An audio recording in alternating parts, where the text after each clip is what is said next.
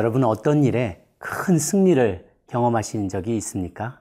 오랫동안 수고하고 공을 들였던 일들이 어, 일들에서 성공을 거두게 되었을 때 어떤 느낌이 드시나요? 그동안 고생한 세월을 생각하며 축배를 들고 싶기도 하죠. 이제는 고생하며 번 돈으로 좋은 옷도 사 입고 좋은 음식도 먹고 좋은 구경도 하면서 여생을 편안하게 보내고 싶은 어, 그런 마음이 들지는 않으십니까? 그런데 큰 승리에 뒤이어 시작되는 사단이 시험이 있다는 것을 여러분 아십니까? 오늘 본문을 통해 아마샤 왕의 이야기를 읽으면서 새롭게 경각심을 갖게 되기를 바랍니다.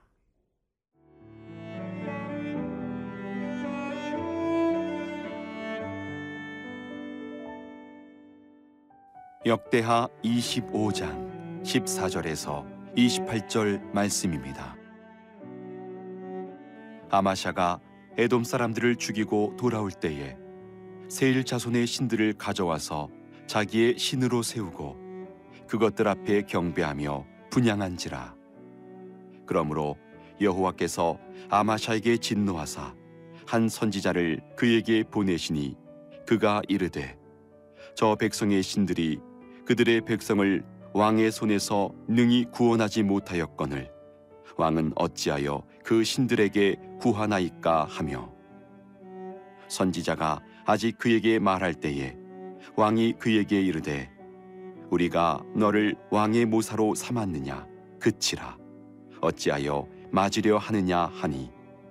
선지자가 그치며 이르되 왕이 이 일을 행하고 나의 경고를 듣지 아니하니 하나님이 왕을 멸하시기로 작정하신 줄 아노라 하였더라.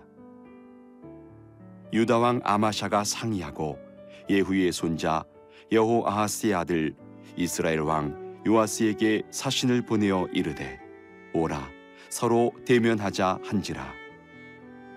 이스라엘 왕 요아스가 유다 왕 아마샤에게 사람을 보내어 이르되 레바논 가시나무가 레바논 백향목에게 전가를 보내어 이르기를 내 딸을 내 아들에게 주어 아내로 삼게 하라 하였더니 레바논 들짐승이 지나가다가 그 가시나무를 짓밟았느니라.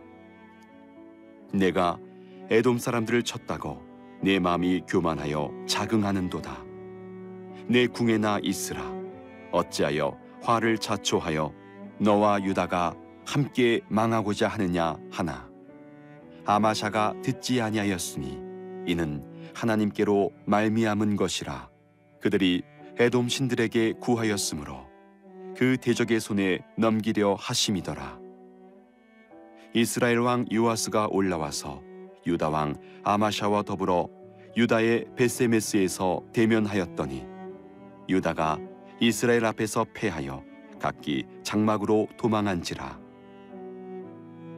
이스라엘 왕 요아스가 베세메스에서 여호 아하스의 손자 요아스의 아들 유다 왕 아마샤를 사로잡고 예루살렘에 이르러 예루살렘 성벽을 에브라임 문에서부터 성무퉁이 문까지 400규빗을 헐고 또 하나님의 전 안에서 오베데돔이 지키는 모든 금은과 그릇과 왕궁의 재물을 빼앗고 또 사람들을 볼모로 잡아가지고 사마리아로 돌아갔더라. 이스라엘 왕 요아하스의 아들 요아스가 죽은 후에도 유다 왕 요아스의 아들 아마샤가 15년간 생존하였더라. 아마샤의 이외의 처음부터 끝까지의 행적은 유다와 이스라엘 열왕기에 기록되지 아니하였느냐. 아마샤가 돌아서서 여호와를 버린 후로부터 예루살렘에서 무리가 그를 반역하였으므로 그가 라기스로 도망하였더니 반역한 무리가 사람을 라기스로 따라 보내어 그를 거기서 죽이게 하고 그의 시체를 말에 실어다가 그의 조상들과 함께 유다 성읍에 장사하였더라. 우리는 어제 본문에서 아마샤 왕이 군사력과 재정에 대한 집착을 내려놓을 때 하나님께서 에돔 족속을 이길 수 있게 해주셨다는 어, 기록을 보았습니다. 그런데 그는 전쟁에서 돌아오는 길에 결정적인 실수를 하게 됩니다. 바로 에돔의 우상을 가져오는 것이죠. 14절을 보겠습니다. 아마샤가 에돔 사람들을 죽이고 돌아올 때 세일 자손의 신들을 가져와서 자기의 신으로 세우고 그것들 앞에 경배하며 분양한지라. 그러자 하나님께서 한 선지자를 보내어 경고하십니다. 15절. 그러므로 여호와께서 아마샤에게 진노하사 한 선지자를 그에게 보내시니 그가 이르되 저 백성의 신들이 그들의 백성을 왕의 손에서 능히 구원하지 못하였거늘 왕은 어찌하여 그 신들에게 구하나이까? 무엇 때문에 자기 백성도 구하지 못하는 그 거짓된 신을 가져다가 그를 숭배하고 경배합니까? 라고 선지자가 그에게 책망을 합니다. 그러자 오히려 왕은 내가 언제 너를 내 참모로 삼았느냐? 막기 싫으면 조용히 하라고 어, 야단을 칩니다. 큰 승리에 도취해서 마음이 교만해진 왕이 하나님을 버린 것이죠. 마치 트로이 목마처럼 자신의 전리품으로 여겼던 이 우상의 신이 결국은 어, 왕의 마음에 바이러스 같이 작용하여서 그를 하나님으로부터 멀어지게 만들었던 것입니다. 우리는 큰 승리 뒤에 오는 마음, 마음을 놓고 있는 순간에 찾아오는 사단의 시험에 대비하야만 합니다. 여러분, 엘리야 이야기를 기억하십니까? 바알과 아세라를 섬기는 숭배자 850명을 일거에 해치웠던 그 놀라운 선지자 이야기를 말입니다. 그는 하늘에 구하여 비구름도 몰고 오게 했고 심지어는 마차보다 더 빨리 달려서 어, 달리길 하였던 그런 사람입니다. 그는 그렇게 커다란 승리를 거두었지만 그 다음 순간 그에게 배달되어져 온 이세벨의 편지 한 통으로 말미암아 그 협박 편지 하나로 말미암아 두려움에 쌓여서 죽기를 소원하게 됩니다. 큰 성공 뒤에 찾아오는 교만한 마음 혹은 낙심한 마음 이 모두가 다 사단이 주는 시험이죠. 베드로는 어땠습니까? 그는 주님 앞에서 주는 그리스도시요 살아계신 하나님의 아들입니다라는 어, 역사의 길이 남을 놀라운 고백을 하여서 주님 앞에 칭찬을 받게 됩니다.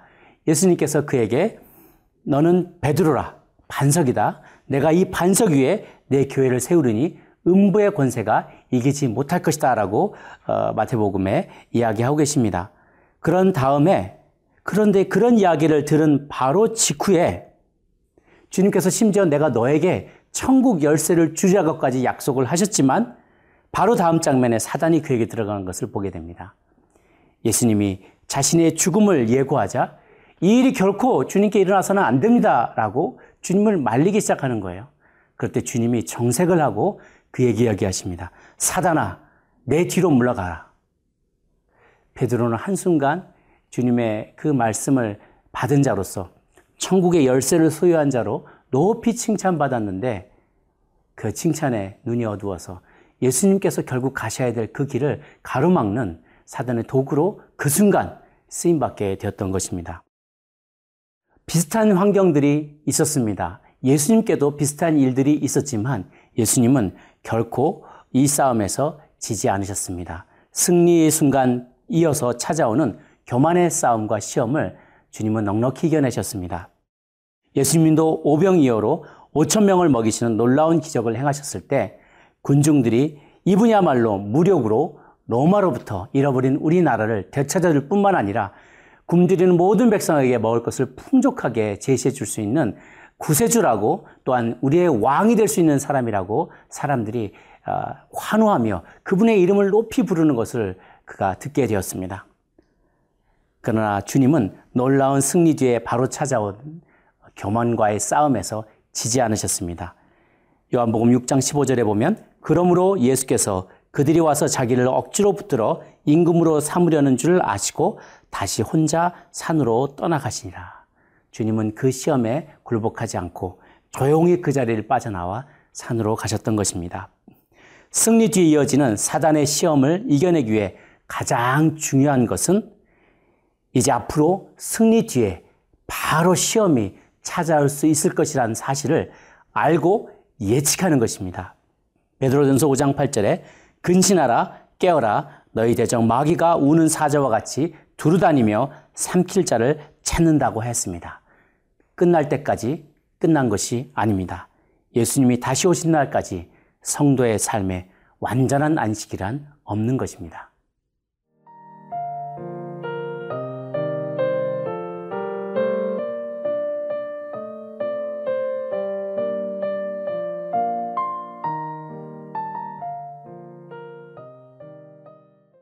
마음이 높아지자 아마샤는 에돔과의 전쟁에서 어, 승리한 다음 싸울 기회를 얻지 못하고 그저 돌아가고 말았던 어, 이스라엘 용병들이 유다 성읍 곳곳에서 약탈을 일삼고 사람들을 많이 죽였던 것에 분노한 마음이 있어서 결국 북이스라엘 왕인 요아스에게 싸움을 걸게 됩니다.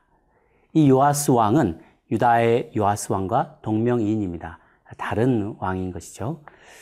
선지자는 이 싸움이 결코 이기지 못할 싸움이라고 극구 왕을 말립니다. 요아스 왕도 비웃으면서 도발을 중단하라고 했지만 교만으로 눈과 귀가 이미 닫혀 있었던 어, 아마시아 왕을 말릴 수 없었습니다. 19절, 20절 말씀을 보겠습니다. 내가 에돔 사람들을 쳤다고 내 마음이 교만하여 자긍하는도다. 내 궁에나 있으라. 어찌하여 화를 자초하여 너와 유다가 함께 망하고자 하느냐 하나 아마샤가 듣지 아니하였으니 이는 하나님께로 말미암은 것이라 그들이 에돔 신들에게 구하였으므로 그 대적의 손에 넘기려 하심이었더라. 요아스 왕이 이러한 여러 말로 어, 전쟁을 막아보고자 했지만 이미 마음이 높아진 아마샤는 끊임없이 전쟁을 획책합니다. 그러나 이 모든 것에 그 배후에 하나님의 계획하심이 있었다는 것을 우리는 20절을 통해 보게 됩니다. 이는 하나님께로 말미암은 것이다. 아마샤가 우상에게 절하며 예배하는 것을 보시고 그를 징계하기 위한 계획을 하나님께서 갖고 계셨던 것입니다. 결국 아마샤의 군대는 이스라엘 군에게 패하게 되었고 왕은 사로잡히게 되었으며 또 예루살렘 성도 무너지게 되었던 것입니다. 뿐만 아니라 많은 백성들이 포로로 끌려가게 되었고 왕궁도 그리고 성전도 약탈을 당하게 됩니다. 아마샤는 사로잡혔다가 이후에 풀려나게 되지만 결국 그는 왕권을 회복하지 못하게 됩니다. 이후에 반정을 일으킨 사람들에 의해서 어, 죽임을 당하게 되는 것입니다.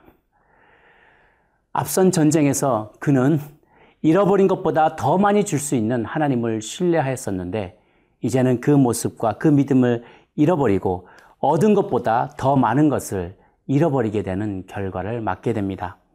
사랑하는 여러분, 우리는 신앙생활에 용두사미가 되지 말아야 되겠습니다. 시작은 잘 하였지만 끝은 흐릿해지고 마는 혹은 하나님을 떠나버리고 마는 그러한 운명을 맞지 마시기를 바랍니다. 믿음으로 시작해서 불신으로 삶을 마쳤던 아마샤처럼 살지 말고 온전하신 예수님처럼 우리 모두 믿음으로 시작해서 믿음으로 삶을 잘 마칠 수 있게 되기를 주님의 이름으로 축복합니다. 기도하겠습니다. 사랑의 하나님, 승리의 순간 나도 모르게 찾아오는 교만의 유혹을 이겨낼 수 있게 하여 주옵소서. 또한 내가 얻은 승리가 온전히 나의 힘이 아니요 하나님의 은혜였음을 겸손히 고백하게 하며 나아가는 죄 백성들이 다들 될 수 있도록 축복하여 주시옵소서. 그래서 오늘 하루도 주님 손을 붙잡고 주님께서 인도하신 대로 순종하며 나아갈 때 삶의 모든 영역에서 승리하는 우리 모두가 되게 하여 주시옵소서. 감사드렸고 예수님의 이름으로 기도합니다. 아멘.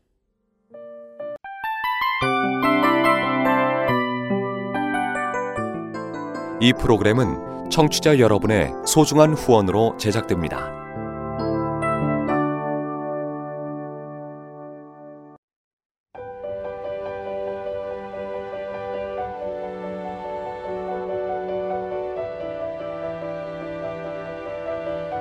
세상에는 수많은 교회들이 있지만 더 깊이 있는 말씀 강해를 찾기 위해 크기로만 교회를 선정하지 않습니다. 보다 좋은 영적 콘텐츠를 더 많이 나누기 위해 방송비를 받지 않습니다. 1년 365일 복음만 전하고 싶어서 우리는 광고를 하지 않습니다. 온누리의 복음을 땅끝까지 CGN TV와 함께 땅끝 선교사가 되주세요.